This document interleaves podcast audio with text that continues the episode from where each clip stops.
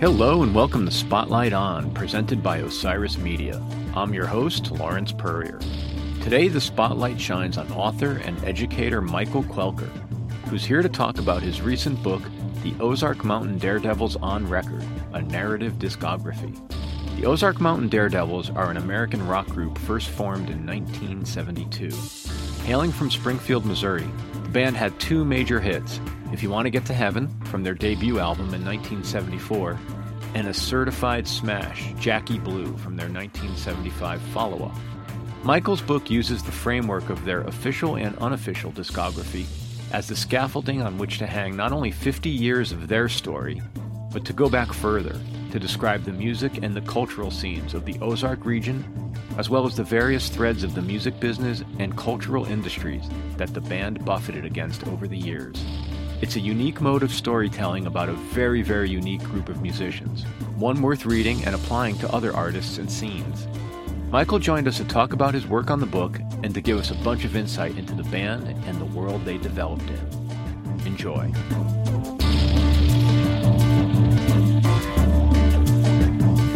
If you had said to me, or if one had said to me, I have a 514 page book on the Ozark Mountain Daredevils, I would have said, why in the world do I need a 514 page book on the Ozark Mountain Daredevils? Now I wish every band and every local and regional music scene of any note had something like this book. It's really incredible the context and sort of all the pieces that you were able to synthesize. I remember you talking about this project. I can't quite place it in time. COVID kind of screwed up my my sense of time. But my memory is that you've been working on this for a minute. Can you can you talk a little bit about when you had the realization you had a project here? Yeah, it started very slowly, and it started actually almost a decade ago when I was in the run up to my 50th birthday. And that zero birthday affected me in a profound way. And I thought of it as if, what do I want to carry from the first 50 years across this divide? and I'd kind of fallen out of touch with their music and with the guys, except for the bass player, Supe Granda, whom I've known for 35 years. And I thought, okay, the Daredevils mean a lot to me, and I haven't checked them out in a long time. So I just thought of their music and I just started writing a list, all the albums in their order. And then I wondered how many singles they put out. I was aware of the ones in the 1970s under A&M, but what else? And then this list morphed into the idea of a book. It was a, a year or so after that that I started making inquiries about interview requests and so forth. I knew that Supe Granda would speak to me. So I, I, thought at the very least I'll get Supe Granda of the Ozark Mountain Daredevils takes us through a tour of the discography and I'd have something there. And then I just started asking and receiving interview requests and it was something that built from there. And then I thought, okay, now I've got something. If I've got Granda and the other two original members who were in the band at the time, Steve Cash and John Dillon. Steve Cash has sadly died since then. He died in 2019. But at the time, three of the original members were leading the band. And I thought, okay, if I have them on board, then I can go beyond that, go to the original members who were not in the band, and then to other songwriters who were responsible for songs that appeared on their albums and i thought if i if i adhere to the discography to the official and then to the unofficial recordings what kind of story emerges? And that really interested me because it relieved me of the uh, responsibility of trying to come up with a band biography which just seemed unwieldy for me to do at any rate. But i thought this storytelling about the music is where it's at. And that's how I'm going to organize the book. That actually foreshadows or addresses the other sort of initial large question I had, which was why the discography format when ultimately, I think, ironically, given your answer, it winds up serving as a pretty good biography of their life and times and their career. So there was never the notion to start biographically? It was always this was going to be a discography and the project grew from there. Is that safe? Yeah, that is exactly what happened because they deserve this much. Now, if they were Bob Dylan or any number of other more famous artists about whom there are many, many books, then maybe if there were that gap in the music literature that's been published on them, then maybe I would have had that idea. But I thought at the very least, they deserve attention to the music. Where did this come from? I think that the two biggest hits that the Daredevils had, If You Want to Get to Heaven and Jackie Blue, kind of had an over determining effect on casual listeners. And you either dug it, you know, the the foot stomping country rock if you want to get to heaven, or you dug the soft rock of Jackie Blue. In documenting this music, I realized that if you did a word cloud of the songs of theirs that appeared on various artists' compilation, it would be Jackie Blue, it would be If You Want to Get to Heaven, and then the, in the tiniest print would be song number three. So there's a skew that way. And so people know them primarily of for these reasons, unless you're hardcore in the in the fold with the band. And so I wanted to pay tribute to the music and do it in a way while they're still around to get them on on the record as it were to talk about this because they haven't been as extensively interviewed as they probably should have. A couple of the words that you're using deserve should have what what's the esteem you hold them in? Great question. I think their songwriting has some aspects to it that i try to develop in the book with some commentaries on lyrics after their albums in the in the 1970s. There's more going on there than I believe has been documented in the annals of music literature. So that's why I have my little commentary after the debut album, Ozark Mountain Transcendentalism.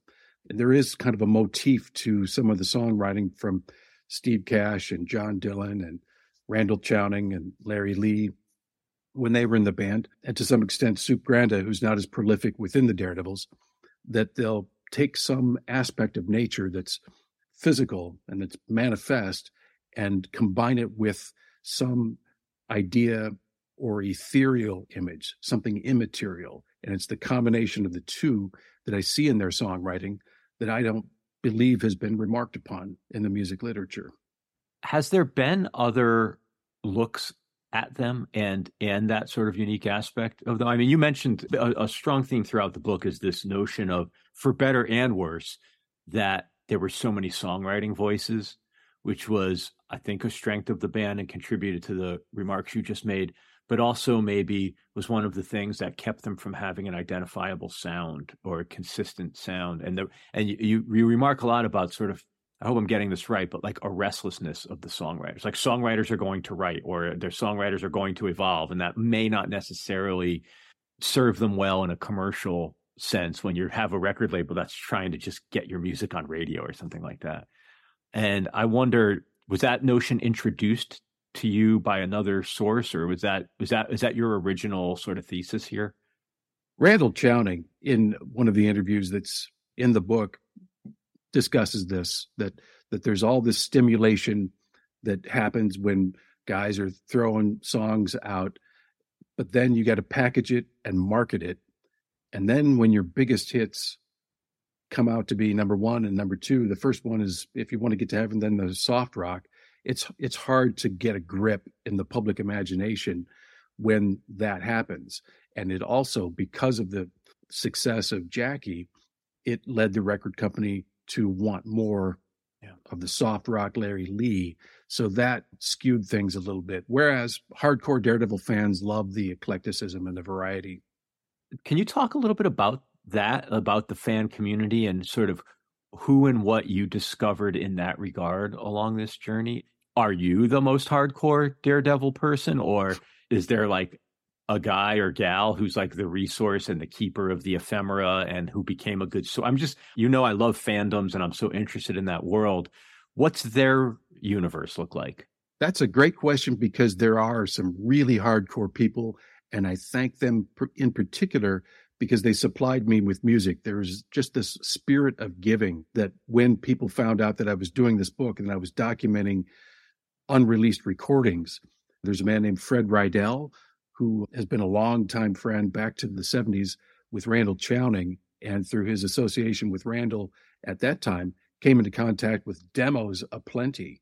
Tom and Ginny Wynn Schroeder are a longtime fans and collectors and supplied me with some live recordings that I didn't even know existed.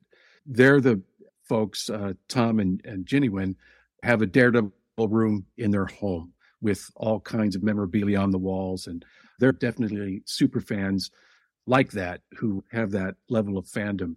And I go through about a dozen of them in my Wildwood Springs Lodge essay chapter later in the book because that is a part of this too. It's titled A Narrative Discography. And having set up some of the terms for that engagement, then I want to give you as much as I can. I want to give you even a look at some of the super fans for a, a couple, three pages in that essay. Is the narrative discography as a form something else you came across? Was there a model? Was there a was there something you read that you said, "Oh, this this vehicle would serve me well for this story because it, it it's so effective. The way the the way you use the catalog eh, just as a framing device for all of their stories and even even some of the digressions you go into to set the sort of cultural or business context which I, I want to come back to as well. Are there other narrative discographies that you would point to as shining examples? I believe this is the only one titled or subtitled this way and i i would like to do this again I would never be able to do a, a, narrative discography like this book on any other band because I've really grown up with the Ozark Mountain Daredevils. The time that I got hipped to them, my other favorite band was Black Sabbath. And I still love Black Sabbath. I think we all do. But I wouldn't be able to do a narrative discography like this book, even if I were granted the interviews that I would want for that book. I think we could agree that everybody on this call loves Black Sabbath. Yeah, for good reason. Yeah, we'll have that conversation another time. So I do obviously want to get to to talking about the band specifically, but I'm so sort of fascinated with the making of this book and how you came to think about it and formulate it and put it together that I want to spend a little more time in this this end of the pool if we can.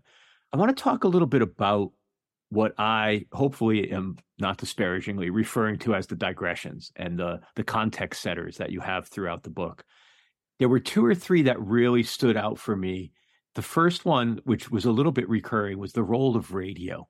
Just as a sort of nod to people that may or may not have listened to this podcast over the last few years, you know, I talk a lot about the importance of radio growing up and that there's a lot of things that can be said, right? People sort of roughly of our age what the radio meant in terms of being a portal to the outside world and the music discovery and just the diversity of sounds that radio hit me to. It could be everything from at one end Dr. Demento and to the other end college radio and all points in between, you know.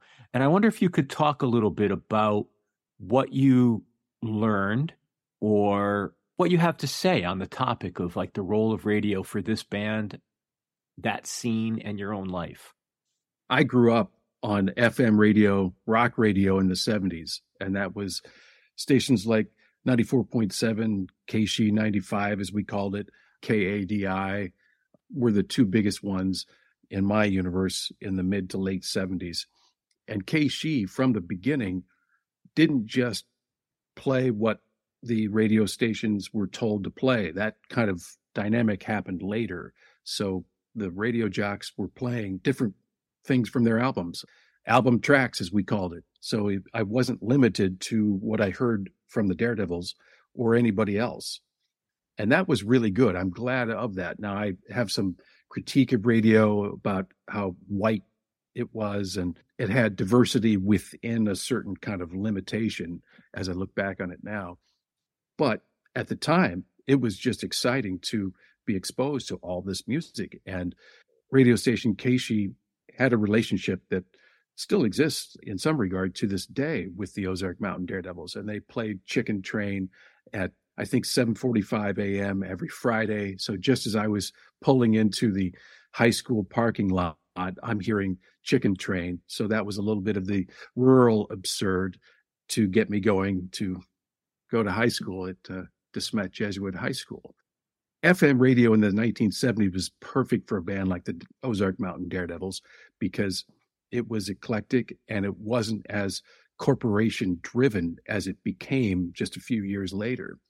And so they developed relationships with FM radio staff, and I was glad to include interviews with two people who were still in radio as older guys who were around in the 70s and 1980s Randy Raley and John Hewlett.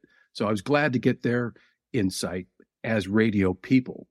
And Randy Raley kind of has a little diversion about the KSHE Ozark Mountain Daredevil charity softball games that they staged once a year for three or four years. Randy gets distracted as he's a pitcher and takes a a softball right in the mouth and he loses teeth and there's some follow up with Supe Granda that's very funny about that. And I was just glad to include that because in a discography, what's that doing there? But it works. This personal relationship that was established between artists and radio DJs then had an effect for audience members like me. And there was something about the culture. I didn't attend one of those charity softball games at the time. I wish I did. I knew they were happening, but it's just not something I did. But that was just another way to kind of seal the bond tighter between artists and radio.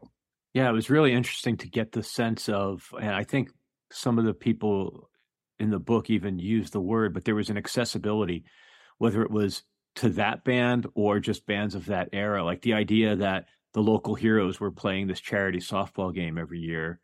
There's something incredibly powerful in that, and and to your point, sort of bond forming not only with the with the jocks but with the fan base, like the the type of thing that allows you 50 years later to still put on shows because people remember that they had those experiences with you as a as a band member. It, it's such a neat artifact of a different time. Something else you talked about, again, I, I sort of knew this, but to have the opportunity to reflect on it was the role, especially around the turn of the 60s to the early 70s, of like the local and regional festival scene. How sort of spawned by, I guess, the hippie movement and coming after Woodstock, it seemed like everywhere had a festival. And it didn't all have to be six figures number of people, although many of them were, but these three, five, 15,000 people festivals put on by local people with access to a little bit of scratch and able to find the agents to get the town. You know, it's amazingly like the hustle and the sort of sense of adventure and fun behind that, but really created this opportunity for bands like the Ozarks to get in front of a lot of people all at once.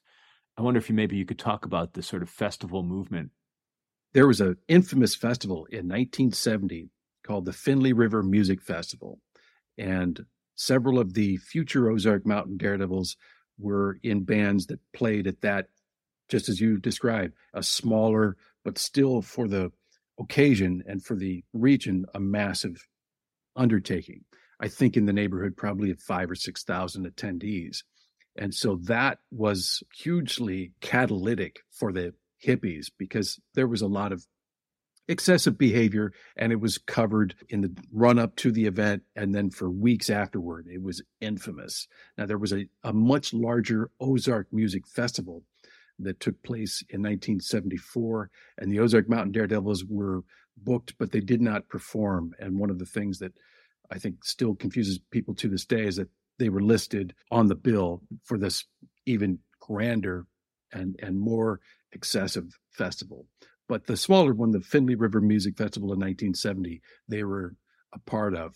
And it was just like you described independent guys with a notion. They had been to some larger festivals on the coasts and thought, let's have that right here with our bands and, you know, a few name acts. In that case, the James Gang, probably the biggest artist of that Finley River Music Festival. And the fallout from that was just awesome. I was so happy to be able to include a headline in the one of the Springfield newspapers.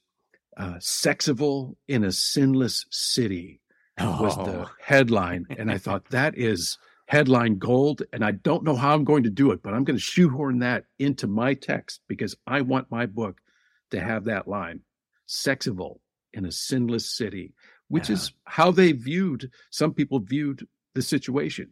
It is a, a, a highly Christian, truly conservative and politically conservative area then and now. So the presence of a, a nascent hippie movement that was bringing people together where they were partaking of drugs, it was quite the uh, explosive thing.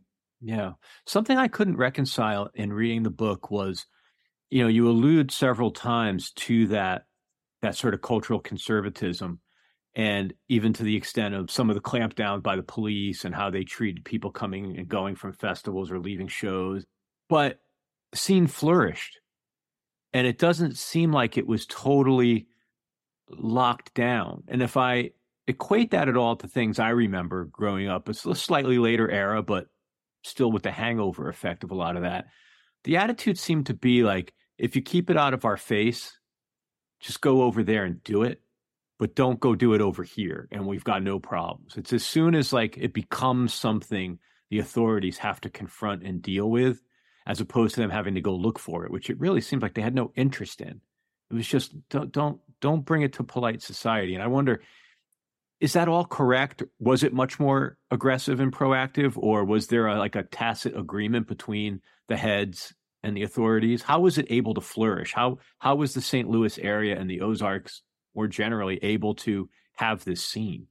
It's a good question, and I think of a figure whom I describe in the book in that Finley River section, Sheriff Buff Lamb. Yeah. Now he was somebody who was going after the hippies A couple of the daredevils. Well, I, uh, Larry Lee lived at some place called the Ranch, and it was a little constellation of a few houses, and it was a practice space for the band Granny's Bathwater, and it was a place where people smoked their weed, etc.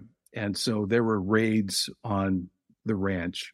Sheriff Buff Lamb, among others, were going after hippies, and yet they maintained their counterculture and places like the New Bijou Theater were a haven. That was the short lived counterculture friendly venue where the Daredevils first convened and first rehearsed and performed. Only opened six months, but it was an important little moment in that scene. Brought people together and brought that kind of bonding and gave people like the Daredevils performing opportunities. And it gave the community the chance to see artists like Canned Heat, Harvey Mandel, Sonny Terry, and Brownie McGhee for the blues element, which was certainly popular. And in, in that whole terrain of if you liked country rock, you probably weren't just listening to country rock, but you were interested in heritage music and roots music of varying kinds.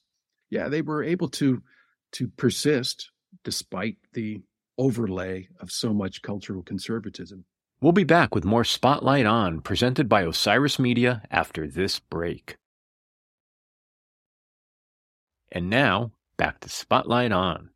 Something that that stood out for me, especially as it relates to that era, but it's it's been sort of fix it's been a fixation of mine since finishing the book is that I go back to something I said earlier, which is I would love to see something like this for so many of those regional scenes around the country. We know they existed some of them spawned bands and and are scenes that we all talk about in the annals of rock history.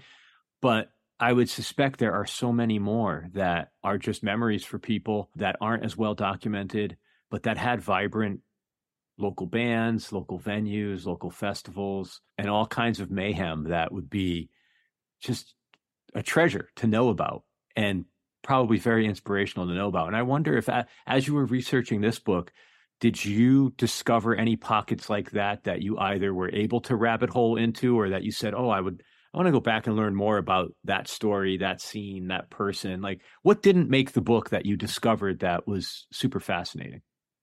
Two micro labels that were established by the music mogul the local one Si Siman who was responsible for ozark jubilee he was doing some things in the mid and late 1960s the skipper label and the Scratch label were two that were putting out some country, some rockabilly, and some northern soul.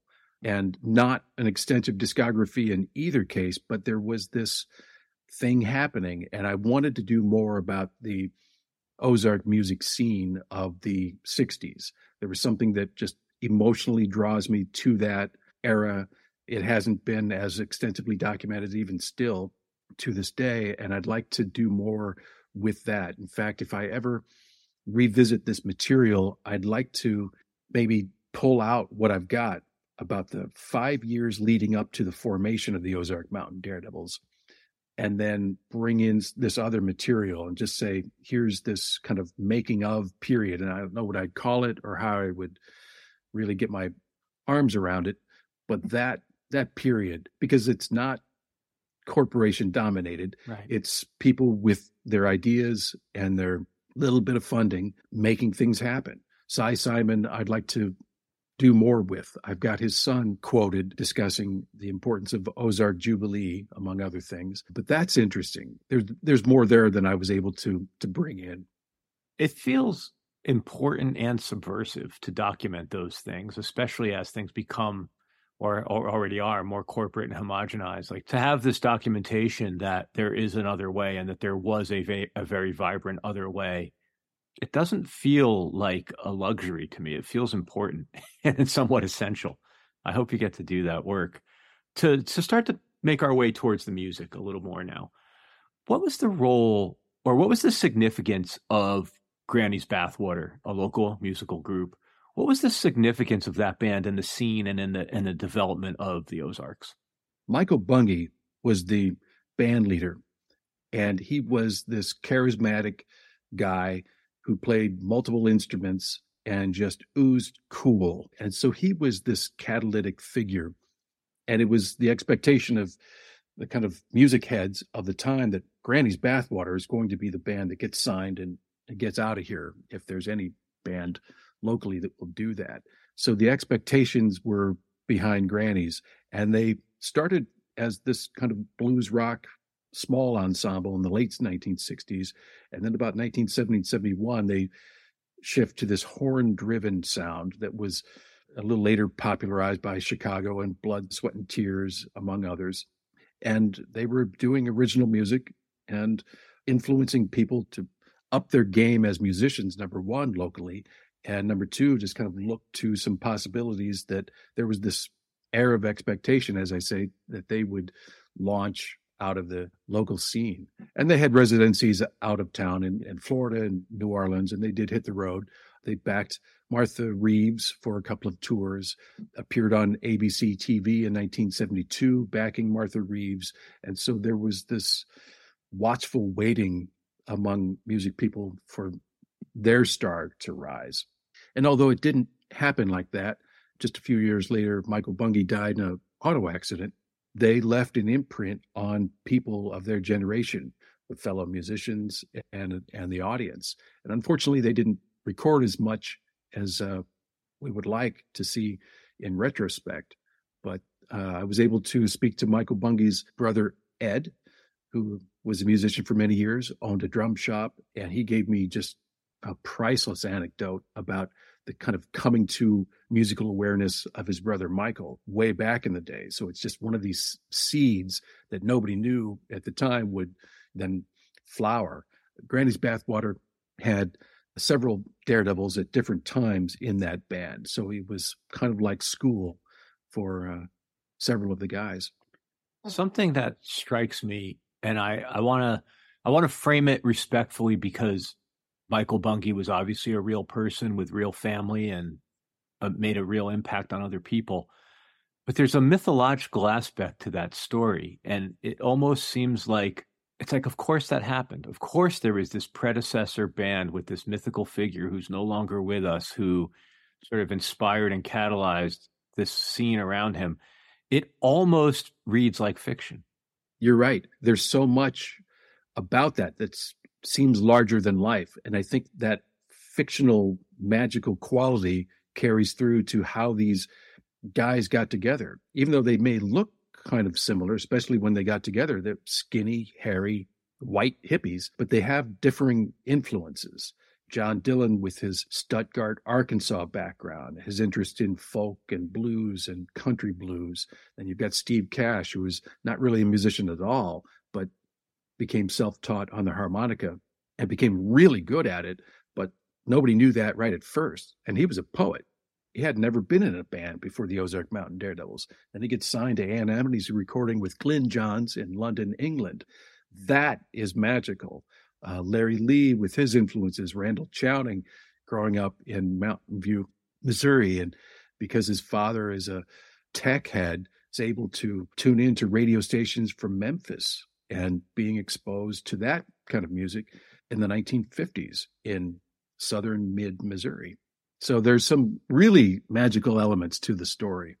That kept striking me again and again throughout the throughout the narrative, and I'm sure a significant piece of that is embedded in the people and the stories themselves, but also the way you pieced it together and you told it didn't necessarily dramatically or artificially magnify those elements, but just sort of surfaced them, you know, made them apparent, buffed them a little bit.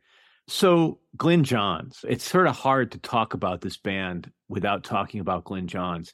Am I correct in the the material from Glyn in your book is pulled from his book? You, you weren't able to speak with him directly? That's right. I did ask for, but did not receive an interview. I should have tried a little harder because he just appeared in the Ozark Mountain Daredevils documentary that came out last summer from Ozarks Public Television. And he zoomed in from his home in England and was just delightful with his memories and his regard for the band. So I should have tried harder. I should have tried to get that interview with with Mr. Johns. Can you talk just briefly about what did he do for the band? What did he bring to the band? Just so our listeners are, I'm sure most know, but Glyn Johns was initially a very famous recording engineer and then ultimately a producer who really brought the best out of a lot of the mid late 60s British bands, Stones and others. Ultimately worked with the Eagles and the Ozarks and countless other bands, but he's he's he's sort of in the pantheon of the knob twiddlers in the music space of that era. Glyn had a he had a knack for bringing out the best in artists and getting a sound. I don't know if it's necessarily his sound or their sound, but a sound. And he seemed to work particularly well with American bands of sort of a roots variety, right? Would that be fair to say? Absolutely. And by the time the Daredevils began working with him, he had worked with some of the industry's leading artists the Stones, the Beatles, the Who. He was fresh from producing the Eagles. And what I didn't know until I researched more about him, and then his book came out, that helped, is that he's an old folkie at heart. He loves old time folk music. And then he got into the industry and worked with these other artists. That's why we come to know him, at least at first, for most of us. But then he was on the lookout for a roots artist. And when David Anderle found out about the Ozark Mountain Daredevils, when they were shopping for a deal, Mr. Anderle called Glyn Johns and said, I think, you know, I've got the artists that you want to work with. Come check them out. So that's how that happened because you got to wonder what are these guys doing working with the Glyn Johns in 1973 on their first two albums. What he brought was that element of culling their best work. And he brought a cohesion that I'm not able to identify that brings together the 10 songs on the debut album and the 12 songs on the follow up, It'll Shine When It Shines. Somehow he was able to make that sound cohesive in a way that they didn't when he wasn't working with them. As much as I like the next albums, by the time we get to Don't Look Down, it almost sounds like a good various artists compilation album with four different lead singers, five or six guys throwing in the songs. The cohesion effect wasn't there as good as I might like the songs. Whereas the albums as an entity, a full set, that works in both cases. How he was able to do that, I still don't know. I mean, I've been told, I think we all get an education on his miking techniques. And yeah, that's part of it. Right. But there's some kind of a special sauce that he brings that I'm not able to identify. Yeah. Yeah, right. Because if it was simply those technical elements, they'd be learnable and duplicatable more much more readily. It's funny to hear you say that about the various artists album and how other producers weren't able to kind of harness the same cohesion it made me think about another band you talk about, which was Kiss, right? And like four guys, four different voices, clearly four different sets of musical influences, four different sounds in their songs on an album. And I think that as a music fan of a certain type, you come to like that, right? Like you hear a band and you're like, wow, all this, you, every, you can have your favorite band member or your favorite style. Like it gives you more to attach a fandom onto. It's just more fodder for debate and, and passion and focus and, and things of that nature.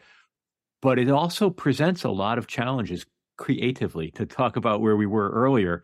And it's interesting that it takes that outside force, that outside presence, to probably to a certain extent mediate all that, focus it, refine it. And then once that presence is gone, the differences are much more highlighted. It's a really fascinating aspect of their story. And interesting in that as you get later in the book, and obviously I didn't I didn't want to spend our time together sort of dissecting the book because we're going to dramatically encourage people to read it and and explore it for themselves.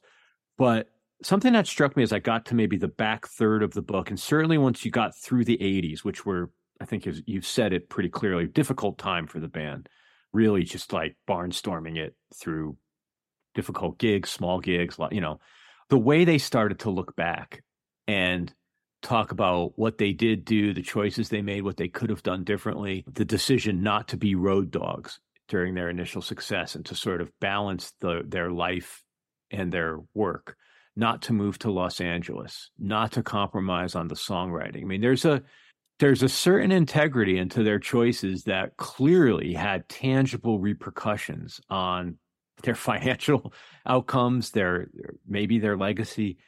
I mean, you have to admire like the steadfastness of those choices. It's incredible.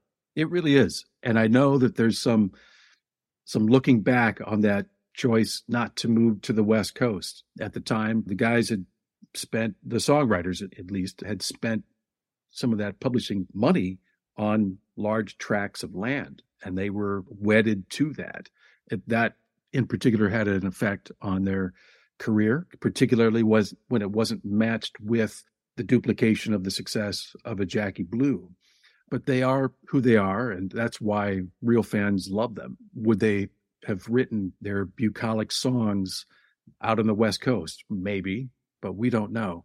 It would have made it easier for them to hop on to the Mike Douglas show if that kind of an opportunity had come up, and that would have furthered their careers. But they are some stubborn guys, for better or for worse. I mean, they got Glyn Johns to come to them to record an album. Yeah, that's something that I didn't quite understand. Why did you, if this worked so well in London, why did you do it here? And then because that worked so well in Bolivar, Missouri, to take the mobile recording truck out to Ruedi Valley Ranch. That produced such a great set of songs. Why didn't you do that? Well, they were they're artists. They want to, oh, let's go to Nashville. Let's go to Caribou. They had that kind of searching quality. I would have been more along the lines of it'll shine when it shines, just produced awesome songs. Let's do it again. But that's not how they thought. Yeah, it's really incredible. A part of the book that I, I don't, it just, it, it like it tickled me so deeply, and it came up a couple of times in the discography was the role or the presence of the compilation. You did a little bit of a deep dive into K-tel, and I wonder if you could talk for our listeners. I mean, those are the original playlists, right? Like to sort of give a modern analogy. And I wonder if you could talk a little bit about either K-tel specifically or that that genre more generally, but the role in that, what did it mean for artists in terms of getting their music out? And how did it land for you as a fan? Clearly, those things they had an impact. Can you talk about that at all? Because I, I love that that part of the '70s. Me too. And I was a buyer of K-tel records and got those compilations like the Daredevils are on. They're on, I believe, six different titles mind bender. They they get on board. I mean, you you look at the sequencing, and the Daredevils come on after the Rockford Files theme song by Mike Post, and before Earth, Wind, and Fire, and it's that kind of eclecticism that I love, and that's that's the way radio was. You could get on pop charts with multi genres. Now it's more stratified, and I don't think that's for the good of the music necessarily. But at the time, you could have so many different kinds of artists on a single album side. I love that. Hoyt Axton is on one of their compilation albums that they're they're on on KTEL. Amazing. Yeah. And so yeah, they they were as you know performing the same kind of function uh, other platforms whether it's Spotify or anybody else will assemble playlists based on your choices. And and these were good because KTEL was cheap and the sonic quality was not the highest, but you'd get maybe 10 songs on an album side. It was a great sampler. You always came away with somebody that you didn't know of that was your new favorite song. It's really incredible. Yeah. And the way that they were marketed, the garish colors, the Hope Springs Eternal type of narrative voice in the TV commercials. It's great stuff. I, I sometimes go to YouTube and just listen to some KTEL commercials just to get transported back to the day because they are able to provide that insta transport. And there's something about the artifact of a KTEL album that's just so redolent of the 70s. I mean, certainly if you pick one up, you will know what was in the musical cultural zeitgeist of the previous six to nine or 18 months. I mean, they are they are incredible artifacts for that purpose alone. Like this was what the shared culture was at that moment in time. Yes, absolutely. Yeah. And there wasn't that big of a delta. That's the other thing. There wasn't that big of a delta in time between when the songs were hits and when KTEL got them out. It's really quite impressive that they were able to do it.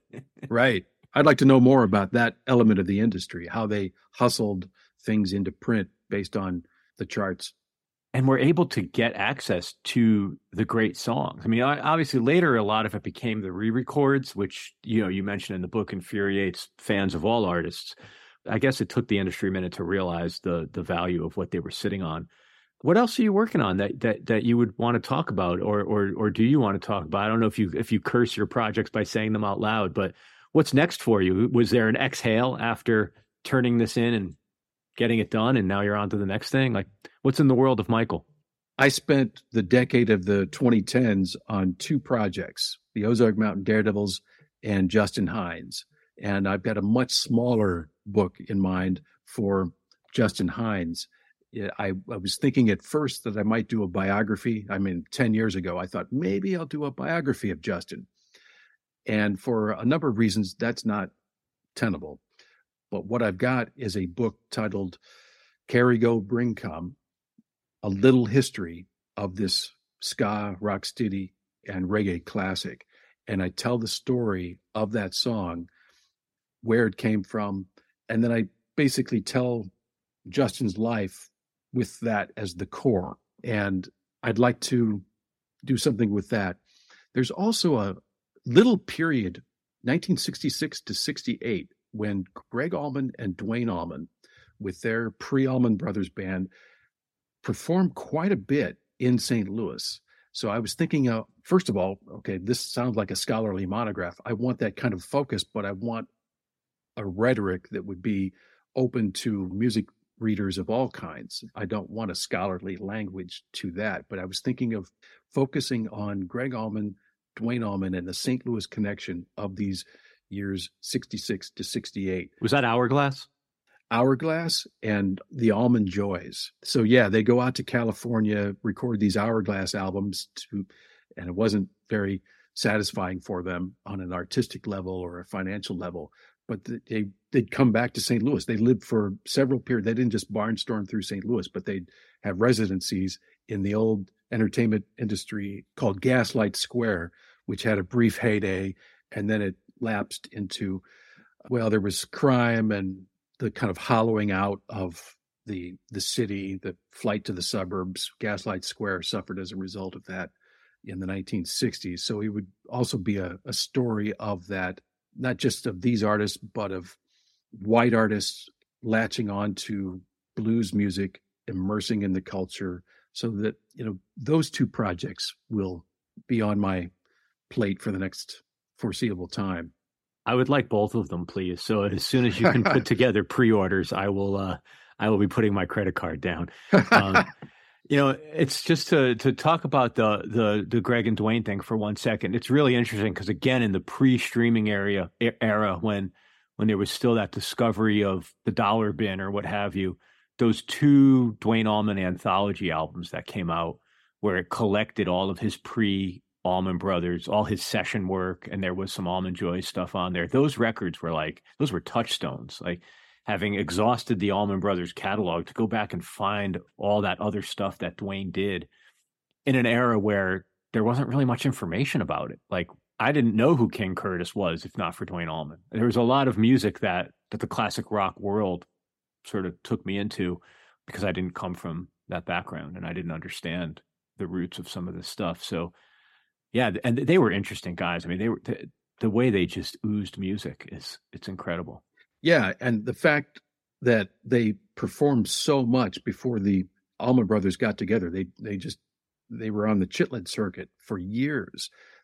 They honed their skills that way. When you listen to that debut album by the Allman Brothers Band, you wonder where did they come from? This sounds like the work of a mature set of artists, but Gregg Allman was 21 years old at the time. It's staggering to me, but the answer to that is in part all that club work that they were doing and residencies out of town for long periods of time, including St. Louis. Yeah, it puts them up there with people like the band or even somebody like Steve Winwood. Like these were people that they got on the road at a young age and just worked. And it to your point, it shows in their studio albums. That first Allman Brothers album, it makes no sense as a debut album. It's so it only makes sense knowing that they spent the previous whatever two to five years working it. I mean, it's such a powerful record, so well developed. It's unbelievable. Yes. Um, well, thank you. Thank you for spending time to do this. Thank you. Thank you so much, Michael Quelker. As always, thank you for listening to Spotlight On. We're presented by Osiris Media. Executive producers are Lawrence Peryer, RJB, Brian Brinkman, and Matt Dwyer. Producers are me, Lawrence Peryer, and Michael Donaldson. Our theme music is by Q-Burn's Abstract Message. If you like what you've heard, please share us with a friend and leave a review on your podcast platform of choice. Visit us online at spotlightonpodcast.com or at spotlightonpod on Instagram and Twitter. Thanks for listening, be safe, and stay in touch.